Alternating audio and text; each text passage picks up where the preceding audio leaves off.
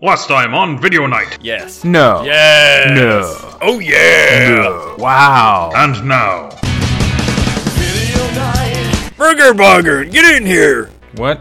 Burger Burger Ron, Burgertron, Bur- b- biscuits and gravy, get in here. It's what? Hey, bagels and cream cheese, get your ass in my office. I don't know. Oh, wait. Oh, I know what you're doing. You're doing the angry yelling boss cop. Yes, I am. Get in my office now. It's Bargeron, by the way. Uh, b- Bigger, bigger buggle. Burgertron. I know. Somebody's called me Burgertron because they could not pronounce Bargeron, but it's alright. I made a shirt out of it. Okay, Bagels Adventures in Time, get in my office now. I gotta talk to you. I can hardly understand you. Boogaloo Electric 2, I don't even know what I'm saying anymore. Okay, so. All right, I want you to hand in your your gun and badge. You're a reckless cop. You're a rebel. I, hold on a second. This is the wrong paperwork. Uh oh. Uh. All right. Hold on a second. Uh, you're getting a new partner. it's me. I've been demoted. Oh no, I can lose this voice now. All right, I'm, I'm, I'm, accept- I'm accepting the demotion. I can take your job now. I almost blew a vessel on that one. I can't I can't get a word in edgewise. I object to having a new partner. Why are you tangenting at the beginning of the show? What is this? Eh, we are talking about genre buddy cop movies. Of course, okay, hold on. When I say genre, a lot of people say, you know, everything is a genre, but Sure. you know, in certain Yeah, I think you know, it, kinda- I think it's a given, right? right That a genre means horror or science fiction. Or, or fantasy or something uh, out of the ordinary. Um, action, comedy, drama. Yes, technically those are all genres, but they're so commonplace that people really don't refer to it in that fashion. But the, what we're discussing now are buddy cop movies that kind of took a different. You know, like it wasn't just your normal like terrorists or gun runners or whatever. You know, your, your realistic villains. These were. Uh, supernatural, uh, science fiction-y oriented kind of stuff. And often kind of gory. Yeah. Ooh, I'm still catching my breath from doing that voice. Uh, what are we starting with? What do we got? I think we're gonna start with The Hidden since it's we're gonna go in chronological order on this one. I'm pretty sure, Sure. The Hidden came out before Dead Heat. So the hidden The most wanted criminal in the universe It's not human. has come to Earth. Step out of the car slowly. Now nothing can stop it except the cops who followed it here. Am I crazy, or does this seem just a little bizarre? You think it's over now? The Hidden. You're wrong. Rated R. is interesting because it has two cast members from Twin Peaks. Chris Mulkey and Kyle MacLachlan. Chris Mulkey opens the movie and Kyle MacLachlan basically finishes the movie. I didn't know And Chris Mulkey was think- ever on that show. Yeah, yeah, he's uh, Hank Jennings, and of course he plays a heel. So, but this show, this movie is is nothing really like Twin Peaks. Yeah, which I still have never seen. I've never seen a single episode of Twin Peaks, but I've noticed this a lot in stuff I've been watching lately where it shares a lot of similar cast members. Sometimes it's because it's the same production company and just saves them time. Like Joel Silver used to do this all the time. But I also kind of wonder if they share the same agencies, and it's kind of like, you know, the way they do with package deals now. You have to accept a lead and a couple of their subs, you know, and then uh, some of their up and coming and smaller roles. Huh. I wonder if it was that way with like some of these lower budget productions. Like, we'll give you Kyle MacLachlan, but then you also have to take, you know, a couple others. Huh? I, I wouldn't know really. I'm not. I'm I'm not that much on the inside track. You pay attention to all the inside stuff, and I peek in every so once in a while and look at the special effects and how that's made. Yeah. Speaking of special effects, The Hidden. It is a cop plus FBI versus sort of a shape shifting alien. Not shape shifting. Squid really. Monster! Yeah. A yeah. giant version of Night of the Creeps! It's weird. It's like a snail or a slug with tentacles. Yeah, it's very interesting actually. It reminds me of another thing that I- have mentioned before. I don't know if I remem- mentioned it on the air, but a TV show miniseries. Something's out there. Do you remember? Oh, uh, Diabo, right? Yeah, it came out. It came out around the same time too. And yes, Hmm. and they're very similar. Where it's that was like a proto X Files. Now this isn't quite X Files. This is all 80s excess violence, action. You think?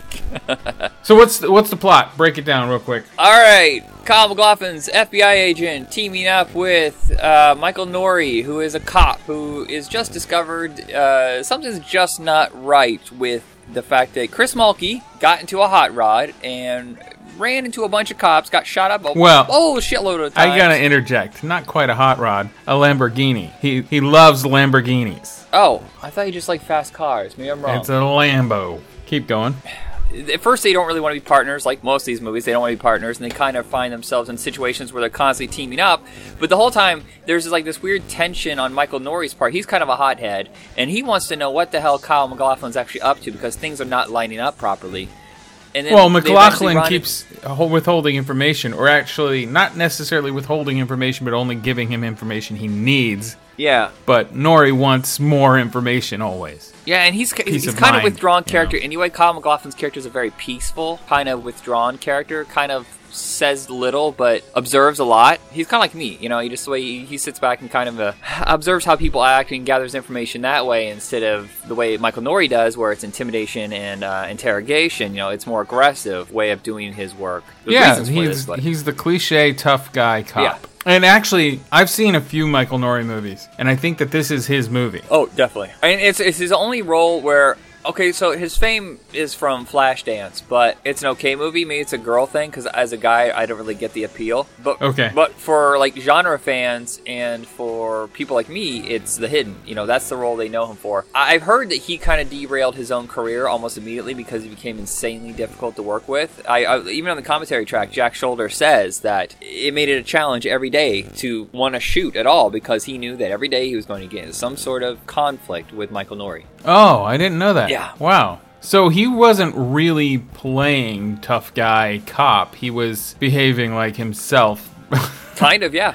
Chip on his shoulder. Well, that's interesting. Huh. I wouldn't have thought that. But I guess that makes sense because uh, Michael Nouri, his career went straight to video, then DVD. Yeah. Straight to cable stuff. And it was always cheesy sci fi action things. But they were never as solid as this. No, no. So interesting that I say this was his movie, but he was not really acting. I think that if there were a couple of other factors in this, I'm not saying anything really gets Jack's shoulder, but he doesn't really film an action sequence very exciting. Of course, this is before you had really like choreographed, well done action sequences, so I should give some credit to that. But also, the music is god awful. It is low budget, cheap. I mean, this, of course, is New Line Cinema still in their infancy. I mean, it's only three years out from Nightmare on Elm Street, two years out from Critters, which were their two like first hits, you know, that built the studio. So, uh, The Hidden is their most expensive film at that time. I think. I think it was a six million dollar movie, and still, Well, the special effects with the creature is where all of that went because all of that was pretty dang good. and, and optical effects. There's a few optical effects there. They're not like elaborate optical effects, but it does add up. And of course, it isn't cheap to shoot in LA with Lamborghinis and a thousand squibs per scene. I think they have, yeah, lots. They had uh, like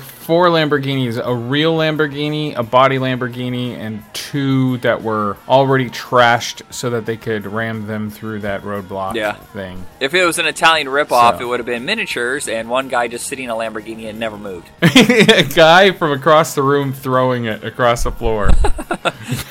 That's what it would have been. I, I've literally seen a movie. I li- I've literally seen a movie where they did the whole chase sequence at the end of the movie with miniatures. And you're like, oh my god, it's so bad. yeah, and it's one of those. Uh, the creature, I guess, it does it have an exoskeleton that can collapse because that thing is almost comically large coming out of his mouth. When you see it, it's shocking, but at the same time, you're like, how? Wait, what? Yeah, well, actually, it goes. Remember, the creature hops bodies, goes in through the mouth. And in the hospital, Mulkey transfers the creature to a cardiac patient, which is just. The creature is stupid. The creature is the id. The creature wants what the creature wants, and it goes and gets it. That's the whole point of this creature. Eventually, the cardiac patient, he just leaves because he's now a flesh puppet to this creature. And the creature is like poking out of his arm while he's hanging out at a bar. And he's like, oh crap, I'm leaking. And then he switches over into the body of a stripper played by Claudia Christian. Yes. So her role uh, at first is just generic stripper girl on stage, and you don't really know why they keep showing her, except it's the 80s, so they're showing her because she's a stripper lady. Doesn't show too much flesh, she's just I would say fifty percent of cop movies during this period have stripper scenes in them. Yeah, it's kind of annoying. I mean, I've never been to a strip club, never wanted to, and it's all because of these types of movies. Eh. Seriously. It's the most awkward. There are a bunch of Seriously, There's a bunch of It's so gross awkward, dudes, dude. You don't wanna or go. what I consider gross, and ladies that may or may not be attractive, but they're all shoving their jubblies everywhere. And the guys are gross and they're hooting and hollering, It's the same problem as what we were talking about with wildlife. It's just sleazy. Now, I'm sure somewhere there might be a topless place that isn't so sleazy, theoretically, but in the movies, The topless art museum. in the movies, it's always sleazy. I also grew up in Europe where I saw naked statues all the time. No big deal. And nudity was on television and it wasn't exploitive. And I have a, respect for the human body that, that way. But I, I'm not that prudish in that sense. But it's the sleaze factor. These movies have them. So yeah, Claudia Christian, uh, kind of a cult actress. I think a lot of people know her from Hex. Never on Tuesday was a minor cult hit. Freaks and Geeks, uh, the kid with the glasses, the awkward one. She was his mother. Also from uh, Substitute Three, which only I've seen. I think that's true. I, I hate to admit it, but I have the four film collection of the Substitute series. I'm pretty sure it was released by the Criterion Collection. Uh, they should. But no, she's just one of those faces that when she shows up, she's always really, really good. Not a household name, but I think I think people like you and me kind of you know Yeah, know at I mean- a few things that she's. Oh from. yeah, that's her from whatever. You already named She's a tough chick in this once she gets inhabited and she just she's also like a killing machine. Just this thing is a killing machine. Like I said, it's the id. He wants what he wants and he goes after it. I don't know if it's he. And why Kyle MacLachlan is after it is because Kyle MacLachlan too is an alien, but he's like a, an energy kind of alien that is trying to stop this thing from doing what it's doing because his own partner, I think no, his family was killed. Right. I'm trying to think. It, it- with the alien, it it has a core like the squid core, but it has the tendrils that goes out and it controls all the appendages. Yeah. Now they're constantly filling these bodies full of bullets, and apparently none of them hit it. And the big rule of the movie is the fact that Kyle MacLachlan has to get the body destroyed, so the squid monster comes out and he shoots it with his special laser. Wouldn't a bullet just go through the squid? Am I wrong? I don't really know. I wasn't thinking about it that much. Because I was thinking, well, the minute he's out, why do you need that special ooh ray? You know, why do you need that? Why do you know, done, shotgun, we're good. yeah. What if you had armor piercing rounds and you went through the body and you also hit the squid, tore a hole right through it? I don't know. It's an energy laser that he shoots it with. So maybe it is impervious to blunt force. Maybe. Kyle MacLachlan doesn't necessarily do his strongest role here. He's really subtle and quiet, and I think maybe too subtle and quiet. They don't Yeah. necessarily play up the. They could have and they should have done a bit more um, fish out of water acting and jokes like Spock. Remember in Oh yeah, yeah, yeah. Voyage Home. Spock had a lot of like really funny things because he didn't understand culture, and actually all of the Star Trek guys didn't understand the culture. But the fish out of water context of it, being an alien and not knowing, they could have played that up and hammed that up a little bit. That's just script, I think. So they didn't necessarily give him a whole lot of stuff to do except for being nice, which is something that Kyle MacLachlan excels at. Well, he's also, if you look at the 90s and, and beyond that, he's good at playing nice, but he's also really good at playing kind of the conniving characters. I mean, he started doing that with, what, the Flintstones? And he would do that from time to time. And I think, what, uh, what's the one, Trigger Effect, he's really good in. It, it seems like he's more interesting when he plays a gray area, where he can pretend to be nice, but he's actually kind of dark. Ah, interesting. You haven't seen Twin Peaks. He's a perfect, lawful good character in that. Okay. In the second season, they try to muddy him up, but it doesn't stick at all. He's still lawful good, and it's he's the perfect character. Like they have other characters like that in, on TV now that are like gruff but lawful good. That cowboy show, it's on Netflix. Longmire, that guy's a lawful good oh, character. yeah, I know, I know what you're talking about. Yeah. Yeah. he's a lawful good character, where which means he's like righteous, tries his hardest to make the correct decision without messing other people up, type of thing. Anyway, the tangent. Kyle MacLachlan excels at playing lawful good characters. It's great, and this it's just a little, uh I'd say vanilla. Yeah, there's nothing when it comes to the characters. You're almost basically riding on Michael Nouri's energy to get through it, Right. Because otherwise, it doesn't work. Yeah, so Michael, Nor- this is why I was like, this is Michael Nouri's movie because he's got all the uh, the texture and the the color. I do wish the movie was stylish, and it isn't. It tries. it- It, it starts to touch on what do you even call this age now? Okay, so you and I talked about this a couple years ago. With music, it's called synthwave. But what is it called with movies where there's that kind of synthwave score? There's lots of neon. It's usually guys in suits in the city, you know, uh, and usually like you know, kind of underground crime-oriented kind of movies. What do you call that little genre? that it that crime genre. It's just 80s You call it 80s. 80s crime, Yeah. 80s. I don't so know. So there's a difference between crime, crime, and cop movies. Like Lethal Weapon clearly is of that time period, but it has none of those signature points. Right. Whereas Manhunter is heavy on that kind of Yeah, thing. Yeah, well, and, that's of course we the have the thing new that's kind of invented by Michael Mann, really. Michael Mann. Thief was his first movie. Okay, so yeah, the so first that's- of that that's genre. Michael Mann. Well, Driver, I guess. Driver would probably be the first by Walter Hill, but then Thief really cemented the look, the sound, and the feel of that kind of thing. Anything that has Tangerine Dream on it. Right. That informed that synthwave stuff that we're all aware of now. This memory, it's almost that memory of that Sinbad movie. It existed. It existed. Oh, yeah. Sinbad. People keep insisting that movie is real, and I'm like, no, it's not. Stop it. No, That's it's really not real. That's stupid. That's that's a internet BS. But everybody's memory of this type of movie is more solid than the actual amount of this type of movie. Yeah. That exists in real life. We have this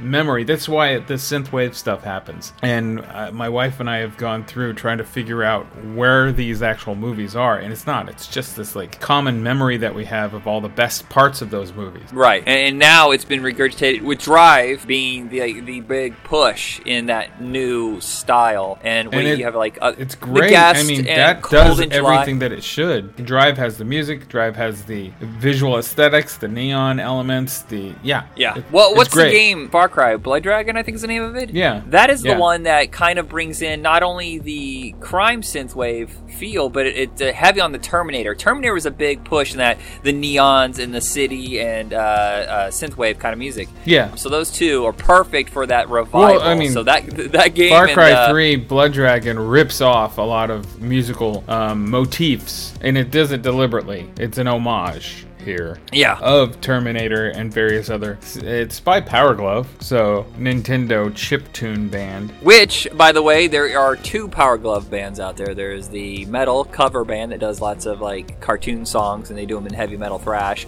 And then there's Power Space Glove, and that's the one we're talking about. Yeah, yeah, yeah. Okay. But that's Power what this movie needed. Glove. Hidden needed a really strong driving soundtrack, and I just felt like it was da da ba bum da da ba ba bum. Yeah, the visuals too with the neon stuff would have been nice. But I mean, it is a functional and it's it, it is s- strong in its strengths and its weaknesses don't deter too much from those strengths. So so what's the next film we got? Uh, we got Dead Heat.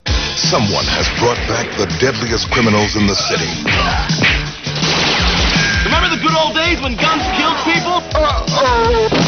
But someone else just brought back the most dangerous cop. You're good, and you're dead. Treat Williams, Joe Piscopo, dead heat. You can't keep a good cop dead. Rated R. Oh, this movie. New World's last gasp before things went really, this really movie bad. should have been good. If you, You know know, what- any of the Resident Evil stuff, movies or games, this movie feels like elements of Resident Evil and generic crap cop movie. Action Yeah. crap. And in a, in a way, a little Men in Blackish. Uh, I feel like there's a little bit of like what was to come ten What years do you later. mean? Explain the. Well, okay, so in Men in Black, there exists this world that, you know, our world doesn't know about. You know, it's kind of underneath the radar. They kind of keep it a secret. Whereas in Dead Heat, I feel like it's the beginning of this world that's being created where all of a sudden there's all these dead creatures going around. Of course, they kind of put an end to it with the exception of a the certain ending. If you haven't seen the movie, you might want to stop. But I feel like if you were to have a world of the dead, you know, where this was normal, kind of like the way it is with RIPD. Okay, there. No, it's more like RIPD. If you were to take that in the very, very beginning before all the dead creatures were like kind of your normal everyday thing, it feels like Dead Heat's like a prequel to RIPD. Interesting. Well, the story is um, it's kind of convoluted and it's also kind of simple. There are a bunch of bank robbers and they're zombies, but they're not zombies. They're just dead dudes, and they're kind of gross looking, but they're wearing masks and they rob. Well, not banks, but well, they hit jewelry stores and banks and whatever, and uh, they get shot up. And each time it's noticed that no two bank robbers, because it's a two-man team, are the same. So they figure that this is a huge network of bank robbers, some sort of syndicate. And they're not wrong, eventually. These end up being test runs to see how these dead guys hold up after whatever the experiment is that they uncover. Now, there's a hero named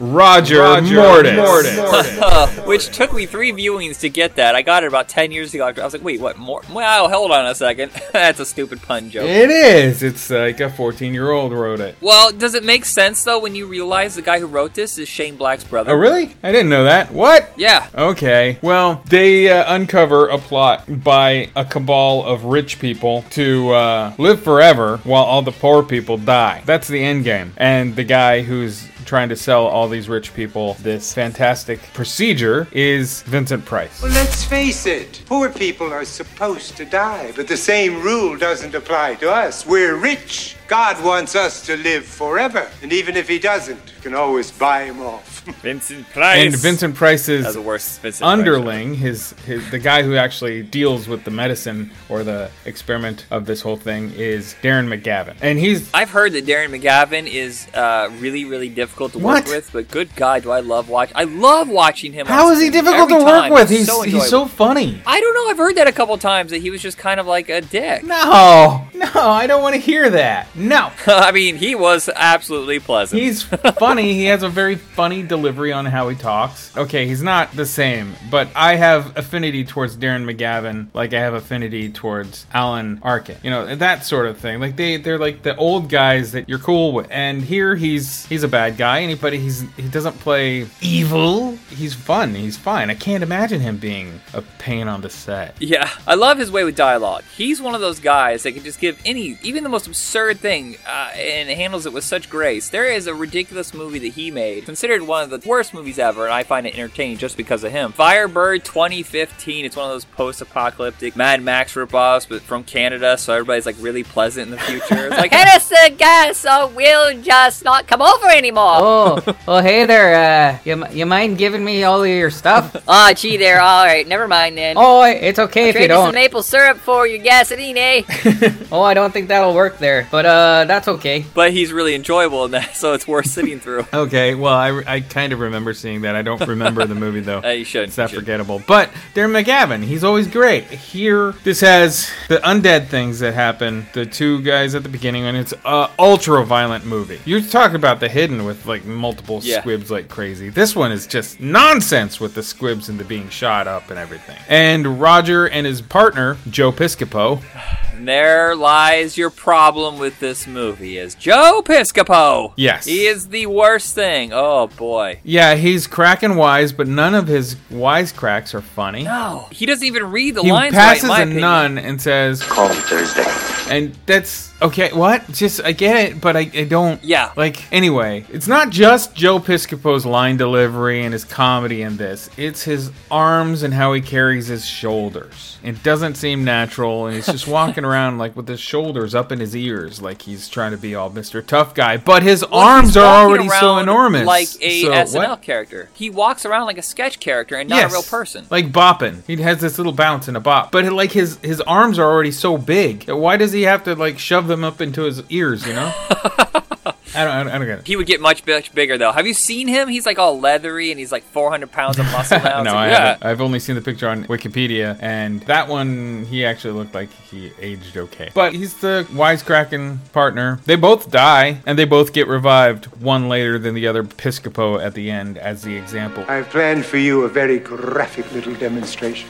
This man has been dead for hours. I would like to treat you to a little product demonstration. Which is what I'm talking about Resident Evil. Now, Resident Evil, the big plot, and I'm going to spoil the new one, which is a garbage movie. It shouldn't be a garbage movie, but it is. Because the one previous to this, actually, I know you liked Afterlife, but Retribution is the more creative of Yeah. all the Paul Anderson versions. The best made one is the Russell Mulcahy one. But the latest one, the end game is exactly that. The Umbrella Company's board, it's like thousands of people. So basically, all the rich people in the world are cryogenically frozen. And they're just trying to cleanse the world via zombies, via the T virus, via all this stuff. And now they're going to drop an antidote on everything, which will absolutely destroy it, and it's airborne. So anything that's got T virus or has been exposed to it, you know. So now the rich people who are cryogenically frozen will rise and rule a devastated wasteland. But so that's kind of the same sort of thing as this, except it doesn't get so far as the wasteland. Right. Kingsman kind of has the same idea. They're going to destroy everything, and the rich people are the only ones that survive because they say there's not enough people to sustain the way it's going, so they have to kill off all these people. And I'm like, there's 80 of you.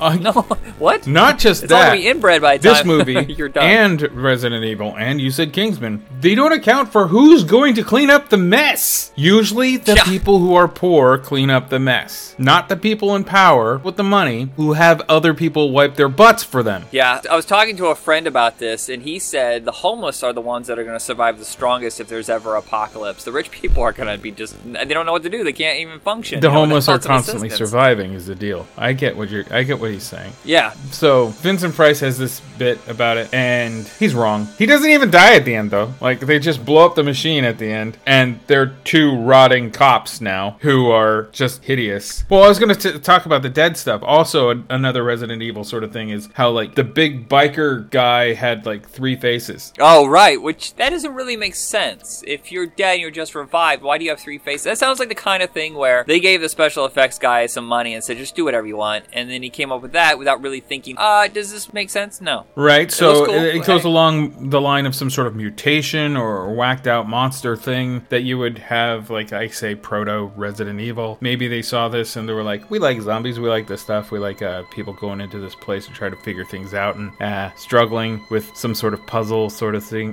which this movie didn't really have." Uh, oh, weird zombie guys. Okay, now we'll put a big eyeball on his shoulder and tentacles that come out of his hands. That's the Japanese version. You know, I really, I'm just that Dead Heat had a little bit to do with Resident Evil. Maybe. Maybe. Subconsciously maybe Paul Anderson saw it as a kid, you know, and then grabbed some bits and pieces. Well, he obviously stole from Cube for Resident Evil. Well, the first one, And yes, Aliens he, he no, he he owned that too. He was like, I love Cube. I wanted to pay homage to it Okay. With lasers instead of wires. Everything looks better with lasers. This is one of those almost movies. This really could have Well, there's a bit- a much better There's film. a bit in the middle. But it's all yes. that always loses me. I always glaze over and I always get bored. So I don't really have memory of it. It's after the lady melts in front of him. And that's when it gets boring because that's that's a showstopper right there. That's a hell of a special effects sequence. Still holds up today, even though I can figure out how they did it. You know, at the time I was like, "Oh my god, is this CGI?" Like you, you know, you didn't know, of course. I was like, "Ah, wait, they didn't have that back then." Right. It was composite at the very end. It's composite. Some of the melting stuff. Yeah, it's, it's, just stop uh, motion. Yeah, and then puppeting on the set too. But yeah, I know my wife hates this movie, and I'm like, you, it's not any worse than any of the Resident Evil, but it is actually. It is worse. Maybe it's about as good as the latest Resident Evil movie. I don't know. That one was pretty bad. The Yeah, editing on it was really it's, bad. The 80s is littered with these kind of movies that were starting to mix up genres and trying to punch in these stupid one-liners, and they're almost movies, and they're almost always made by smaller studios. Which every single movie that we're talking about today, except Alien Nation, was made by an independent studio just trying to get something out there to connect with the mainstream audiences. And Dead Heat, like I said, was the last gasp basically for New World Pictures. Things went pretty bad in the uh, 88 year, except for Hellraiser 2, which made them a little bit of money, but then they went out of business, and then the rest of their films got shuffled off to other companies. Um, Ah. the nice part is their final full release was Heathers, which is, if you're going to end, you might as well end on your best film. yeah, well, I guess so because Heather's is pretty great. Now, here's Um, the weird thing: is Mark Goldblatt directed this, and his action sequences have uh, some good design and some energy to them. So it's surprising that two years later, when he was given ten million dollars to do The Punisher, it is one of the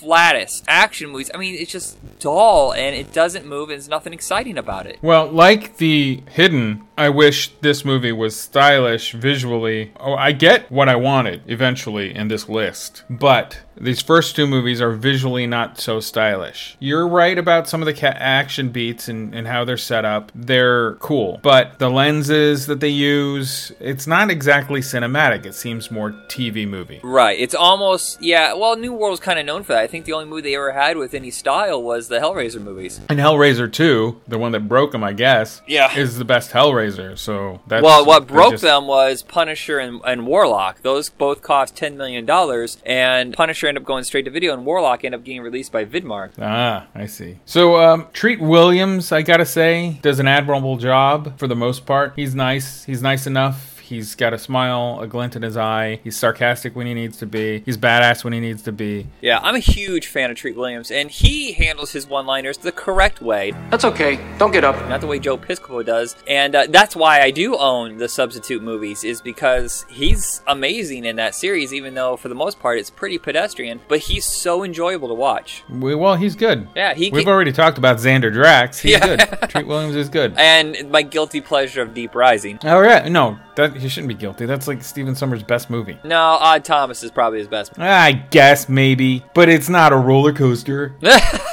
okay. hey, let's talk about Alien Nation. They arrived a couple years ago on an automated ship, and everybody's first response was uh, fear. Despite their size and looks, which, by the way, I'm still not too crazy about, they proved to be non threatening. In fact, they adapted so quickly, people just got used to them. But I've been a cop in LA a long time, and I'm telling you, there's something about them that doesn't feel right. Prepare yourself for Alien Nation. Rated R. Yeah, I don't have much to say about this except I watched the TV show more. Okay. You are not a fan of Nope. Alien Nation as much as I am. I will say the last time I watched it, I think the novelty was starting to wear off. I was a big fan of the TV show on Fox. I watched the TV show for I think at least the first season. It was only on for one season. Then there was, I think, five movies. That's the deal. Um, so the I TV watched the first season The and I TV stopped show the is better. TV movies. Yeah. But I watched this series, so I was there for that. Yeah. The stories and the chemistry in the TV show are stronger than they are in the film, but of course the film is important if you want to set up that world. I do like some of the stuff, you know, a lot of it. Great sci-fi usually has metaphors. You know, Yeah. they- they're talking about one thing, but they actually mean another, which normal society, sometimes I want to say red states, don't exactly want to talk about it, but if you get it presented to them in a different way, they start thinking about, you know, uh, race and sex and Sure. stuff like that, and, and the old ways are changing into the new ways, and it's time to evolve. And Alien Nation presents these people from another planet coming down as refugees, and wow, this is a Ah, hot topic right yeah. now. As refugees, and they're basically relegated to Los Angeles, right? They, ne- they never say whether or not they're in other cities. They're only allowed to be in Los Angeles, if I remember correctly. Yeah, I don't recall it being anywhere else. I think it's just all of LA. It's huge. One no, Yeah, there's and- like one or yeah, two not like ships that came down. There Yeah. is a there is actually And they- a lot of world building here, which is interesting. Eh, I'll just say the parts that I don't like is just the standard cop drama stuff. Right, that is the weakest element of it is the cop part because it's just a generic cop story, just with aliens instead of like German terrorists or whatever you want to call them. But it's the stuff underneath that really works. But what what the best part is is the fact that Mandy Patinkin is so fantastic, and this James Caan is good, and this was a comeback for him after like eight years of doing movies that nobody wanted to watch. Between Thief and Alien Nation, nothing, nobody cared. Right. But it's Mandy Patinkin. He is the one who makes this movie. He is so good. Uh, just a sensitive, thoughtful character who embraces the frustration of being persecuted, treating like a, a, a third class citizen. But at the same time, A- and he's a cop, not just a cop for his people, but a cop. He's a cop for everybody. So that's right, an interesting. he, and he thing. does his job very well, but he does it in a different way Yeah. than James Caan does. So I mean, okay, look, there's a lot that's interesting about it. It's also just the way it's done, I think. I think if they were to remake it from the ground up using all the world built stuff, using that exact infrastructure, Right. but a new and more compelling drama cop story, I would probably be behind it. I think the big problem here is that Graham Baker, the director, doesn't have much for visual and doesn't really want to. I'm not going to say he is a high level director. Uh, the only other film I've seen from him is that Beowulf with Christopher Lambert, which is, oh, oh my god. He did that? Yeah, he did. Oh god. Uh, if you had taken now the guy who created Incredible Hulk and the VTV series, he ran Alien Nation for Fox. He brought a lot more layers to the TV show that the movie didn't seem to be interested in doing, which was necessary because you're taking a $25 million and you're, you know, melting it down to $1 million an episode. You're going to have to have a great story and great characters in order to keep people's interest. Yeah. So, I mean, they did the world building part, which I really appreciate. It's just the rest that I just, nah, don't care. Yeah. So not a lot to go into here. I would say probably check out the TV series. It's more important, I think, than movie. But you know, you kind of have to watch the movie to get the you know the beginnings of it. Yeah. So that brings us to Houston's finest. I come in peace. Dark Angel. I come in peace. Wait, what? Dark Angel. I come in peace. Dark Angel. Three well-armed men have their throats cut before they can even draw their weapons. Who could possibly move that fast? I come in peace. Think the weapons are key? Yes, I do. It's like turning your radio dial to K-I-L-L. Get down! I Come in peace. Stop him. They'll kill your people by the thousands. What does he want? A priceless drug. What you call endorphins. Where did you say you were from? If he returns, it will be a slaughter. Looks like we've got what he came for. Pull your vehicle over immediately. Pull it over now. Dolph Lundgren, you go in pieces. I come in peace. Do you think it would have sold as Dark Angel? What's the title? Uh, well, in England, it's uh, Dark Angel. Its original title, "I Come in Peace," is the Americanized. Uh, we gotta sell this movie to you know Super Bowl watchers. You know, so Well, I saw the trailer back in the day, and I always wanted to see this movie, and I eventually did on cable. When I saw the trailer in America, because I was here this time, it was I Come in Peace. So only recently, you know, in the last 10 or so years, did I learn that it was Dark Angel. Now, I really like this movie. I do. I like Dolph Lundgren. Yeah, he's great in it. And it's weird, though. Look at where he was post Rocky with Masters of the Universe and Red Scorpion and Punisher, where he was monosyllabic. No, Red Scorpion was great. No, no, but I'm saying his character, he was very was- stone faced, hardly said a word, was all action. And then all of a sudden, he does I Come in Peace and Cover Up. He dyes his hair. Well, he kept it that way from Punisher. But in all three movies, he has the dark hair and progressively better. I don't know if you've ever seen Cover Up. It's nothing great visually. I don't recall seeing it. Yeah, uh, him and uh, Lou Gossett Jr. partner up again, and it's about this conspiracy thing over in like Israel. Uh, he's like an ambassador or something. It's been a while since I've seen it, but I So it's an internet. It's an international action movie, Right, it's, so um, it that would has- only hit over here on video or cable. right released in a lot of it's about politics and and and spy stuff so at the time that wasn't popular but he's really really good in it he's also great in men of war which is his finest film but i would say i come in peace is probably his second best i know I really there- like his performance in it. He's a he's Yeah. got charisma is the word I'm looking for. and he finally gets to use his martial arts you know i don't think he got to use it in any other movie and, and that's what he was in the olympics for was the pentathlon and uh, kickboxing yeah,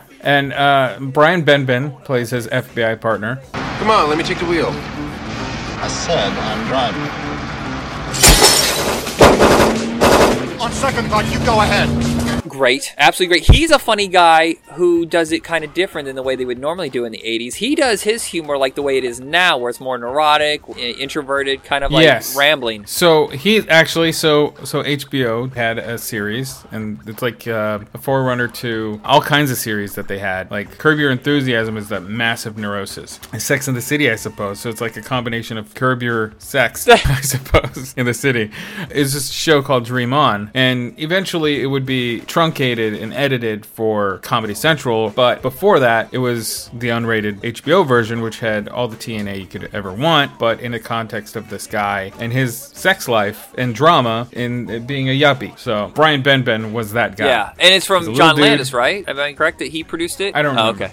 But uh, Brian Benben is is a little dude, and he's got this um, quick, sharp delivery to the way he quips, and it's it's pretty good. So this movie is about another alien comes to Earth, figured out shooting people up with heroin, all of the heroin, gets their Yeah, endorphins the adrenaline pumping. uh, hopping, their dopamine in their brains a popping. So after he shoots them up with sort of like a, a tendril needle into the chest, it goes into their brains where it becomes a highly concentrated form of dopamine, and he extracts that with another spike sort of thing, and he's just harvesting this. This is the world that he's in now. He's just a drug maker. He's a, he's cooking meth, but cooking meth is stabbing people in the chest, pumping them full of heroin, extracting it from their brain, all within a minute. And this other big alien, they're both big aliens. In fact, the major bad guy alien is 6'5. I didn't realize that he was 6'5, dude. Matthias, what's his name? Matthias? Hues. It is Hues. Yeah. I was going to say Hues. That guy is huge. I didn't know that he was tall. Do you know that guy can move like nobody else? Like someone that big should not be able to do action sequences very well, but he is a full-on martial artist. Uh, the first thing I'd ever seen him in was No Retreat, No Surrender 2, and he's doing That was his first movie. yeah, he's doing Hong Kong style action sequences. That movie lost Jean Claude. Right. So they freaked out, and he was called by one of the guys who owned Gold's Gym. He's a co partner, and he was also a stunt guy. And they were like, We need a guy. and so he's like, How about I know this guy Matthias? He it works out. So that's how he got that movie. Yeah, it's funny if you look at that movie that Van Damme convinced the other guy, Kurt McKinney, to quit too. They were both signed on for the sequel and they both quit. And, and then all of a sudden they have Matthias Hues and Loren Avedon. And, you know, while both didn't really have big careers, Loren Avedon is one of the finest martial artists I've ever seen in my life. And Matthias Hues and him go at it, and it's just a fantastic action sequence. And nobody really knows who these guys are. At best, they'll go, oh yeah, the big dude from I Come in Peace.